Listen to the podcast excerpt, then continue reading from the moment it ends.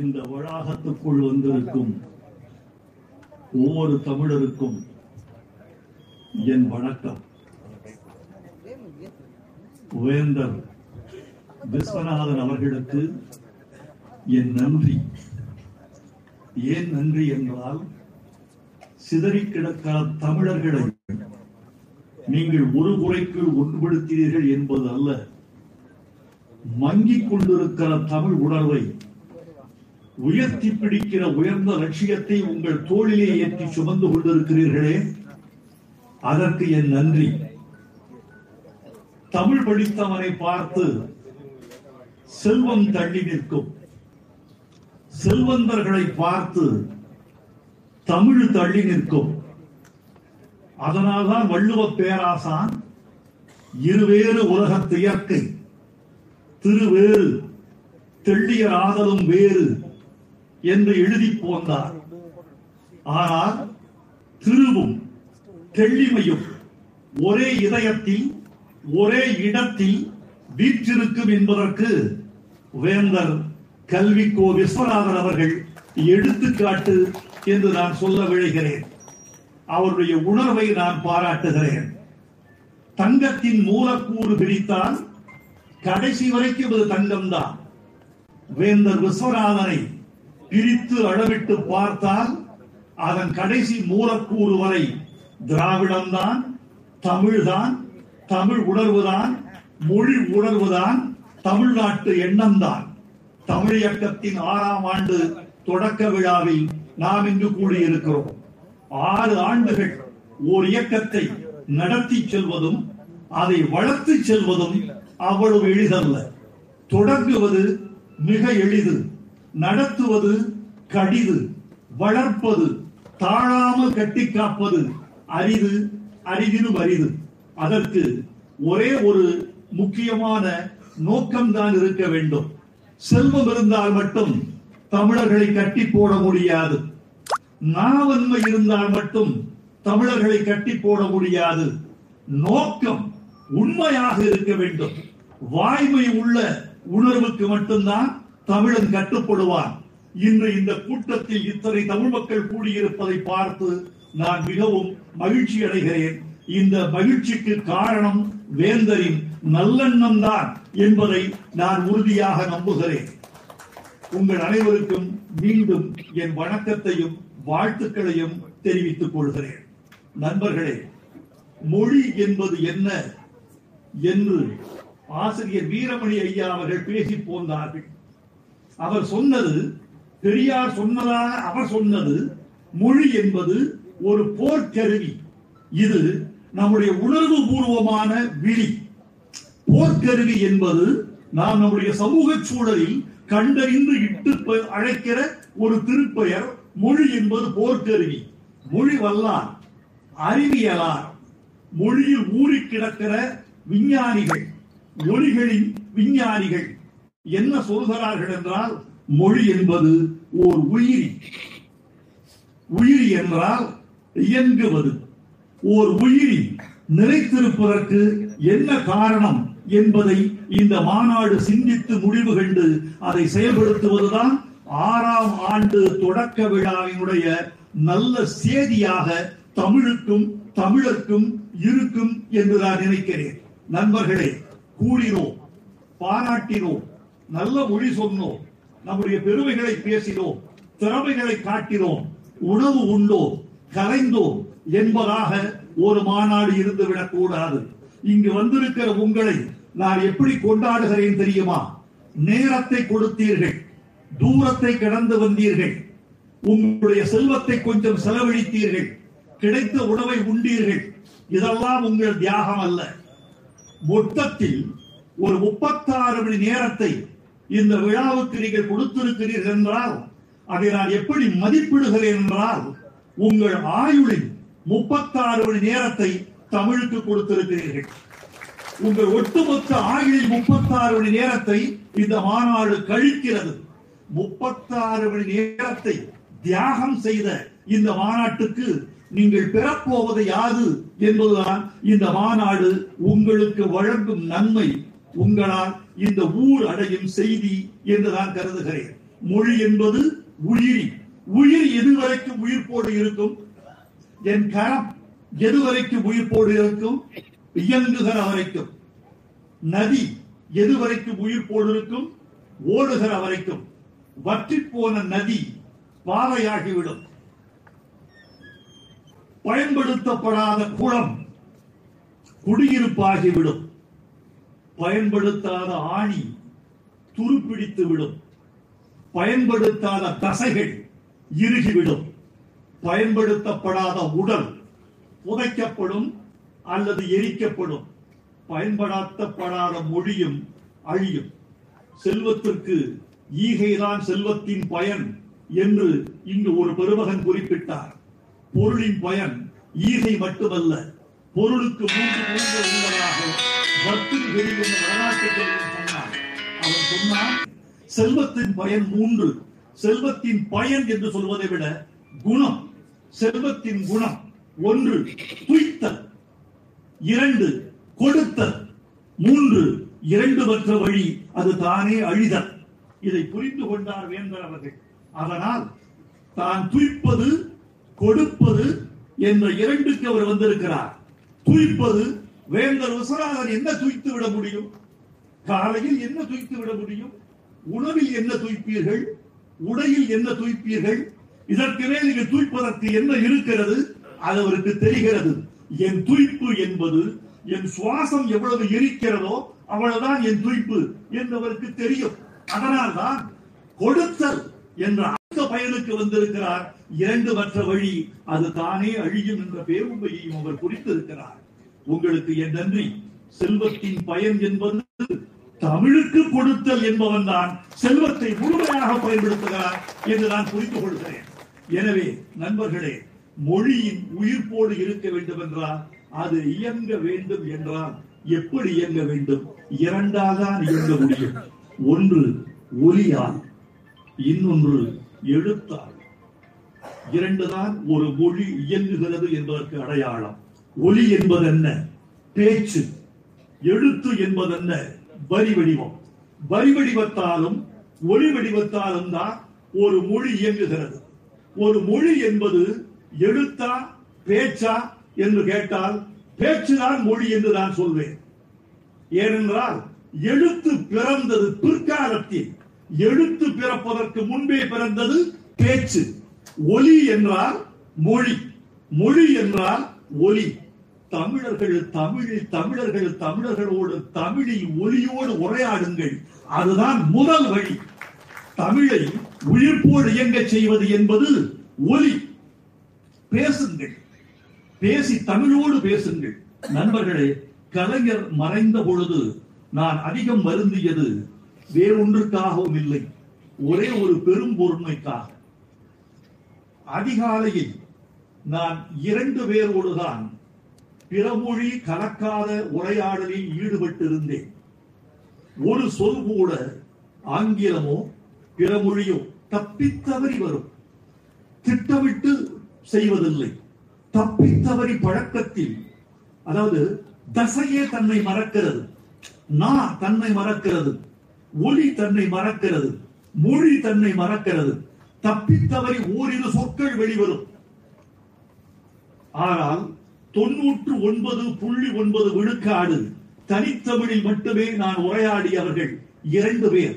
ஒருவர் முத்தமிழறியர் கலைஞர் இன்னொருவர் அரியர் பெருமகன் ஔவையராசன் இந்த இரண்டு பேரோடு மட்டும் நான் தமிழில் மட்டும்தான் உரையாடி இருக்கிறேன் நான் அன்றைக்கு அழுதது இனிமேல் நான் யாரோடு ஐயா தனித்தமிழில் உரையாடுவேன்?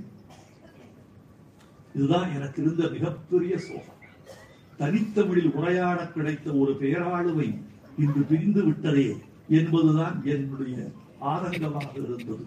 தமிழர்களே பிள்ளைகளோடு ஆசான்களோடு மனைவி கணவனோடு கணவன் மனைவியோடு மாமனாரோடு மாமியாரோடு மைத்துனிகளோடு எல்லோரோடும் நீங்கள் தமிழில் உரையாடுங்கள். தமிழில் உரையாடுங்கள். தமிழ் ரெண்டு தமிழர்கள் சந்தித்துக் கொண்டால் தமிழில் மட்டும்தான் உரையாடுவது என்று இருந்தால்தான் ஒலி வழியே மொழி வாழும். எழுதுங்கள். மிகப்பெரிய துன்பம் என்ன தெரியுமா தோழர்களே? இன்றைக்கு பத்தாம் வகுப்பு தேறி வந்த மாணவர்களை அழைத்து ஒரு கடிதத்தை எழுதச் சொல்லுங்கள். நீங்க கூப்பிட்டு நான் நாலு வரி சொல்றேன். அந்த நாலு வரியை நீ தமிழில் எழுது என்று சொல்லுங்கள். பிழையோடு எழுதினாலும் சரி ஒற்று பிழையோடு வந்தாலும் சரி தண்டகரத்துக்கு ரன்னகரம் விட்டாலும் சரி வகர நகரத்துக்கு நீ பொது நகரம் விட்டாலும் சரி எழுத்து பிழை இரண்டாம் பட்சம் எழுது முதலில் எழுது என்று சொல்லி பாருங்கள். ஐயோ எனக்கு வேதனையா இருக்கு.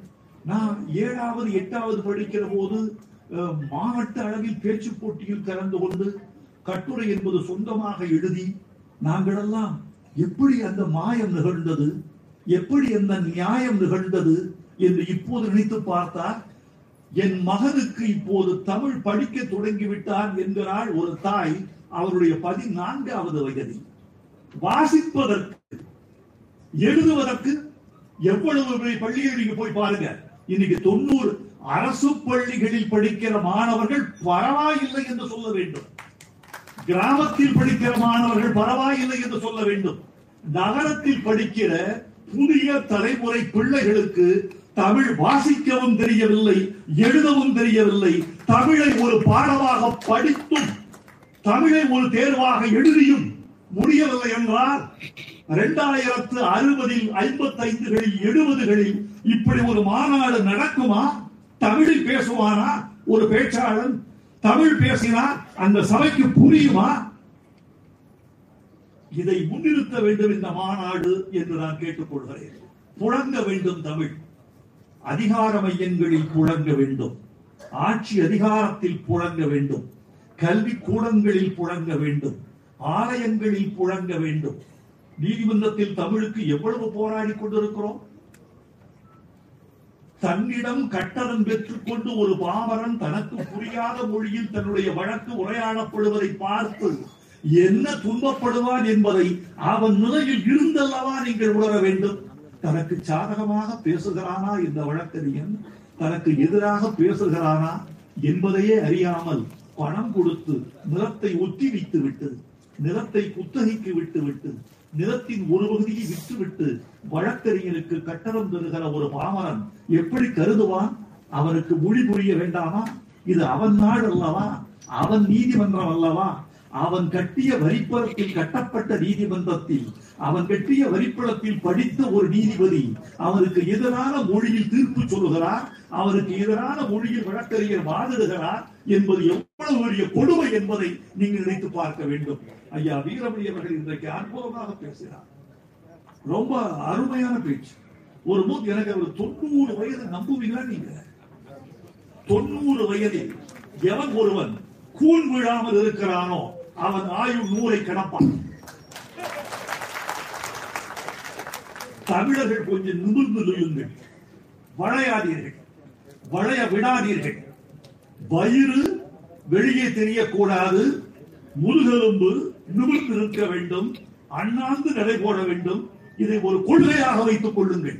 அப்படி வைத்துக் கொண்டால் ஆயுள் நீளும் நம் அடையாளம் நீளும் என்பதை கருதி கொள்ளுங்கள். அவர் சொல்லிவிட்டு போனால் மற்ற போதையும் விட இப்போதுதான் தமிழுக்கு ஆபத்து அதிகம் என்ற ஒரு கருத்தை அவர் சொல்லி போனார். மிக தலையாய கருத்தாக அதை நான் நினைக்கிறேன். முன்பெல்லாம் நம்மை கா பாதுகாப்பதற்கும் போராடுவதற்கும் ஒரு தமிழ் அறிஞர் கூட்டம் இருந்தது. தமிழ் தலைவர்களின் கூட்டம் இருந்தது. இதையெல்லாம் தாண்டி இன்னைக்கு நமக்கு வந்திருக்கிற ஆபத்து கலாச்சார ஆபத்து மொழி ஆபத்து பண்பாட்டு ஆபத்து இவைகளையெல்லாம் தாண்டி அடுத்த தலைமுறைக்கு மொழியை கொண்டு செல்வது என்பது நம்முடைய உறுதிப்பாட்டிலும் வைராக்கியத்திலும் இருக்கிறது என்பதாக நான் கருதுகிறேன். இந்த மன்றத்தில் நான் ஒரு செய்தி சொல்ல போகிறேன். நம்முடைய இலக்கியங்கள் எல்லாம் நகல் எடுக்கப்பட்டவை என்று ஒரு கூட்டம் புறப்பட்டு இருக்கிறது அவர்கள் கம்ப ராமாயணத்தை இது கம்பன் தமிழில் எழுதினாலும் வால்மீகியின் நகல் என்றும் காளிதாசன் கடன் கொடுத்தது என்றும் துளசிதாசர் கடன் கொடுத்தது என்றும் ஒரு கூட்டம் கருதுகிறது. அதெல்லாம் கூட பரவாயில்லை. ஆமாம் மூல மொழியில் அவன் எழுதினான் நான் வாங்கி எழுதினேன் என்று கம்பரே வாக்குமூலம் கொடுத்திருக்கிறார். அதனால் அது கூட பிழை இல்லை. ஆனால் திருவள்ளுவர் வடமொழியில் இருந்து தமிழ்படுத்தினார் திருக்குறளை என்று சொல்வதற்கு தமிழ்நாட்டில் ஒருவருக்கு எவ்வளவு துணிச்சல் வேண்டும் என்று பாருங்கள். தமிழருக்கு என்று பதில் சொல்ல வேண்டாமா? இல்லை என்று ஆதாரம் காட்ட வேண்டாமா? வடமொழி மரபு என்பது என்ன? தர்மார்த்த காம மோட்சம் என்பது. தர்மம் அர்த்தம் காமம் மோட்சம். இதுதான் வடமொழி நிறம் நிறை. ஆனால் தமிழில் எழுதிய திருவள்ளுவன் என்ன எழுதினான்? அறம் பொருள் இன்பம் வீடு என்றால் எழுதினான். வீடு எங்கே? மோட்சம் அங்கே. தமிழில் வீடு எங்கே? என் தமிழ் பெருமகனுக்கு தெரிகிறது அறம். கண்ணுக்கு முன்னால் நிற்கும் பெரும்பொருள். பொருள் கண்ணுக்கு தெரிந்த பெரும்பொருள். இன்பம். உடல் வழியாக மன வழியாக துய்க்கும் ஒரு பெரும்பொருள் உணரும் பெரும்பொருள். இந்த மோட்சம் என்பது உணராத பொருள். இந்த உணராத பொருளை அவன் தன்னுடைய நிரநிலையில் வைத்துக் கொள்ளவில்லை திருவள்ளுவன் தூக்கி எறிந்து விட்டான் எது எது எங்கள் உடம்பின் வழி உணர்வின் உணர்வின் வழி உணரப்படுவதோ புழங்கப்படுவதோ அதை மட்டும்தான் நான் தமிழ் செய்வேன். அறம் பொருள் இன்பம் வீடு உன்மரவு கண்ணுக்கு தெரியாதது. தூய்க்க முடியாதது அறியாதது புலனாகாதது. அது எனக்கு தேவையில்லை. என் ஐம்புலங்களுக்கு எட்டியதை மட்டும்தான் நான் உண்மை என்று ஒப்புவேன். அதை மட்டும்தான் தமிழ் செய்வேன் என்பது திருவள்ளுவருடைய முடிவு. இதை முடிச்சிட்டு எங்க தமிழ் எழுத்து சமஸ்கிருதத்திலிருந்து திருவள்ளுவன் நகர் செய்தான். எங்கள் மொழிதான் அந்த மொழி என்று சொல்வதற்கு தமிழர்கள் படையெடுத்து எதிர்ப்பு தெரிவிக்க வேண்டும் என்று கேட்டுக்கொள்கிறேன். நண்பர்களே பேசலாம். பேசிக்கொண்டே இருக்கலாம். அறிவார்ந்த திருக்கூட்டம் இது. அறிவார்ந்த பெரும் மேடையில் இருக்கிறார்கள். இவர்களை பார்த்து நான் பெருமை உறுகிறேன். ஆனாலும் நீண்ட சொற்பொழிவாற்றக்கூடிய மேடை இது அல்ல என்பதை நான் அறிவேன். காரணம் இங்கு வந்திருக்கிற ஒவ்வொருவருமே சொற்பொழிவாளர்கள் என்பதை நான் உணர முடிகிறது. மேடையில் மட்டுமல்ல இந்த சபையிலும் பல சொற்பொழிவாளர்கள் அமர்ந்திருக்கிறார்கள். அறிவார்ந்தவர்கள் திறனாய்வு தெரிந்தவர்கள் தமிழ் என்னும் கடலுக்குள் தலைவரைக்கும் போலவர்கள் இங்கு பல பேர் இந்த மன்றத்தில் இருக்கிறார்கள் உங்களுக்கு முன்னால் நான் இதை சொல்வதற்கு காரணம் நீங்கள் தெரிந்து கொள்ள வேண்டும் என்பதற்காக அல்ல.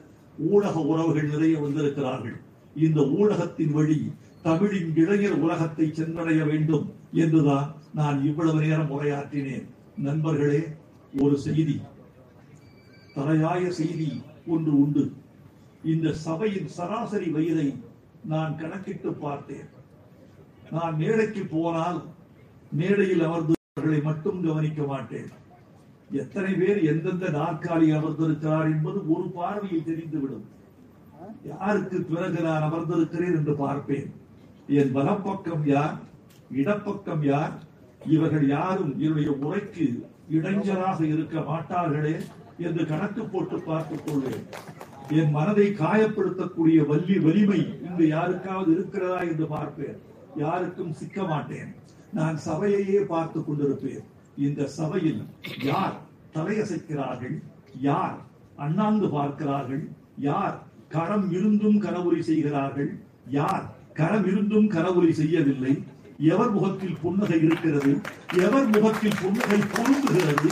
யாருக்கு முகத்தில் புன்னகையை செய்வதற்கே முகமில்லாதவர்கள் எத்தனை பேர்? என்றெல்லாம் நான் கணக்கு போட்டுக் கொண்டிருப்பேன். அப்போது தெரிந்தது இந்த சபையின் வயது என்ன என்று கணக்கு போடு வைரமுத்து என்று என் உள்ளுணர்வு சொல்லியது. கணக்கு போட்டேன். ஐம்பத்து ஐந்து முதல் அறுபத்து ஐந்து வரை இந்த சபையின் சராசரி வயது. அவர்கள்? தமிழ் இயக்கத்தின் ஏழாவது மாநாட்டில் இந்த சபையின் சராசரி வயது முப்பத்தைந்து முதல் நாற்பத்தைந்தாக இருக்க வேண்டும் என்று கேட்டுக்கொள்கிறார் அதற்கு நாங்களும் துணையிருப்போம் என்ற உறுதிப்பாட்டை நான் உங்களுக்கு தருகிறேன். நண்பர்களே வீரமணி ஐயா அவர்கள் சொல்லி போனதில் ஒரு கருத்தை நீங்கள் உணர்ந்து பார்க்க வேண்டும். இதுதான் என் நிறைவு செய்தி. எதிர்காலத்தில் மொழியை விளக்க வேண்டும் என்றால் தொழில்நுட்பத்தோடு தமிழை இணைக்க வேண்டும் என்பதை மறந்து விடாதீர்கள் மிக முக்கியமாக நான் சொல்வது அதுதான். இனிமேல் தலைவர்கள் வந்து காப்பாற்றுவார்கள் தமிழ் அறிஞர்கள் வந்து காப்பாற்றுவார்கள் என்பதெல்லாம் இருக்கட்டும். நம்பிக்கை இருக்கிறது. இன்றைக்கு இந்த நிலைக்கு பேரறிஞர் அண்ணாவும் பெரியார் அவர்களும் முத்தமிழறிஞர் கலைஞர் அவர்களும் இந்த இந்த மாநாட்டின் ஆணிவியராக இருக்கிறார்கள் என்பதை நாம் மறந்துவிட முடியாது. ஆனாலும் எதிர்காலத்தில் தமிழை காப்பாற்றுகிற பொறுப்பை தலைவர்கள் வசம் ஒப்படைக்காமல் ஒவ்வொரு தமிழன் வசம் ஒப்படைக்க வேண்டும் என்ற உறுதிப்பாட்டுக்கு நீங்கள் வர வேண்டும். அதாவது ஜாதியை அழிப்பதற்கு பல பேர் போராடினார்கள். தொழில்நுட்பம் வந்துதான் அதை அழிக்க முடியும். வேதங்களை அழிப்பதற்கு பலர் போராடினார்கள். தொழில்நுட்பம் தான் அந்த பணியை செய்து கொண்டிருக்கிறது. அமெரிக்காவில் எவனோ ஐரோப்பாவில் எவனோ செய்த ஒரு கண்டுபிடிப்பு நம்முடைய வேதங்களை களைய பார்க்கிறது. இன்னொரு நூறு ஆண்டுகளில் இந்த வேதங்கள் எல்லாம் களையப்படுவதற்கு பெரு வாய்ப்பு இருக்கிறது. தொழில்நுட்பம் என்பது பொதுவுடைமை செய்யப்பட்டால் வரும். அடுத்து வருகிற ஆர்டிபிஷியல் இன்டெலிஜென்ஸ் இந்த செயற்கை நுண்ணறிவு. இந்த செயற்கை நுண்ணறிவு வந்த பிறகு இதுவரைக்கும் இருந்த உலகத்தை துடைத்து இந்து மகா சமுத்திரத்திலும் வங்காள விரிகுடாவிலும் பசிபிக் கடலிலும் அட்லாண்டிக் கடலிலும் தூக்கி எரிந்து விடலாம் என்று தோன்றுகிறது. செயற்கை நுண்ணறிவு நான் பார்த்தேன். நானும் என் மகனும் உட்கார்ந்து செயற்கை நுண்ணறிவோடு விளையாடி கொண்டிருந்தோம். ஒரு சூழல் சொல்லுங்கப்பா. இந்த செயற்கை நுண்ணறிவு கவிதை எழுதும் நான். ஒன்று சொன்னேன். அதனிடம் சொன்னேன். ஆஸ்திரேலியாவில் இருந்து ஆறு பறவைகள் இந்தியா நோக்கி வலசை வருகின்றன. கடல் மேல் பறந்து கொண்டிருக்கின்றன. ஒரு கப்பல் கிடக்கிறது. கப்பல் தளத்தில் ஒருவன் துப்பாக்கியை வைத்திருக்கிறான். அவன் பொழுதுபோக்காக சுட்டான். பறந்த பறவைகளில் இரண்டு அந்த தளத்தில் வீழ்ந்து இறந்து விட்டன. மிச்சம் நான்கு பறவைகள். அந்த நான்கு பறவைகளும் மனநிலை என்ன? அவைகள் மீண்டும் வலசை வந்த பறவைகள் இந்திய கரையை அடையுமா? மீண்டும் ஆஸ்திரேலியாவை சென்று திரும்புமா? இந்த செத்து போன பறவைகளுக்கு அந்த நான்கு பறவைகளும் அனுசரிக்கிற துக்கம் என்ன? அந்த பறவைகளின் மனநிலை என்ன? இந்த பின்னணியில் ஒரு கவிதை சொல் நுண்ணறிவே என்று கேட்டேன். முப்பதாவது வினாடியில் நான் எழுத முடியாத கவிதையை அது எழுதி காட்டியது. வியந்து போனோம். இது வரும். எதிர்காலத்தில் பெரியாரை பற்றி ஒரு கட்டுரை வரகை என்று கேட்டால் மனிதன் வரைய மாட்டார் செயற்கை நுண்ணறிவு பெரியாரை பற்றி இதுவரை வராத கோணத்தில் ஒரு கட்டுரை வரைய முடியுமா என்று கேட்டால் செயற்கை நுண்ணறிவு வரைந்து கொடுக்கும். தலையங்கத்தை இனிமேல் செயற்கை நுண்ணறிவு எழுதும். காகிதங்கள் எல்லாம் கடந்து போன பிறகு மொத்த எழுத்துக்கள் இந்த தொழில்நுட்பத்திற்கு மாறிவிடும். ஒலி எதிலே வரும். எனக்கு லதா மங்கேஷ்கர் பாடிய பாட்டை சித்ராவின் குரலில் பாட முடியுமா என்று கேட்டால் அது பாடும். டி. எம். சவுந்தரராஜனுடைய பாட்டை இன்று வருகிற நான் பாட முடியுமா என்று கேட்டால் அது பாடி காட்டும். இதெல்லாம் செயற்கை நுண்ணுரிமையில் வருகிறது. இதில் நமது பண்பாடு சிதையாமலும் நம்முடைய தனிமனித எண்ணங்கள் கொன்று விடாமலும் நம்முடைய பாரம்பரியத்தை சிதைய விடாமலும் இதை இந்த செயற்கை நுண்ணறிவுக்குள் கொண்டு சேர்ப்பது எப்படி என்பதுதான் எதிர்காலத்தின் மிகப்பெரிய கேள்வி. இந்த விஞ்ஞான கேள்வியை விதைத்து விட்டு விடைபெறுகிறேன் தமிழர்கள் ஆவண செய்வார்கள். நன்றி வணக்கம்.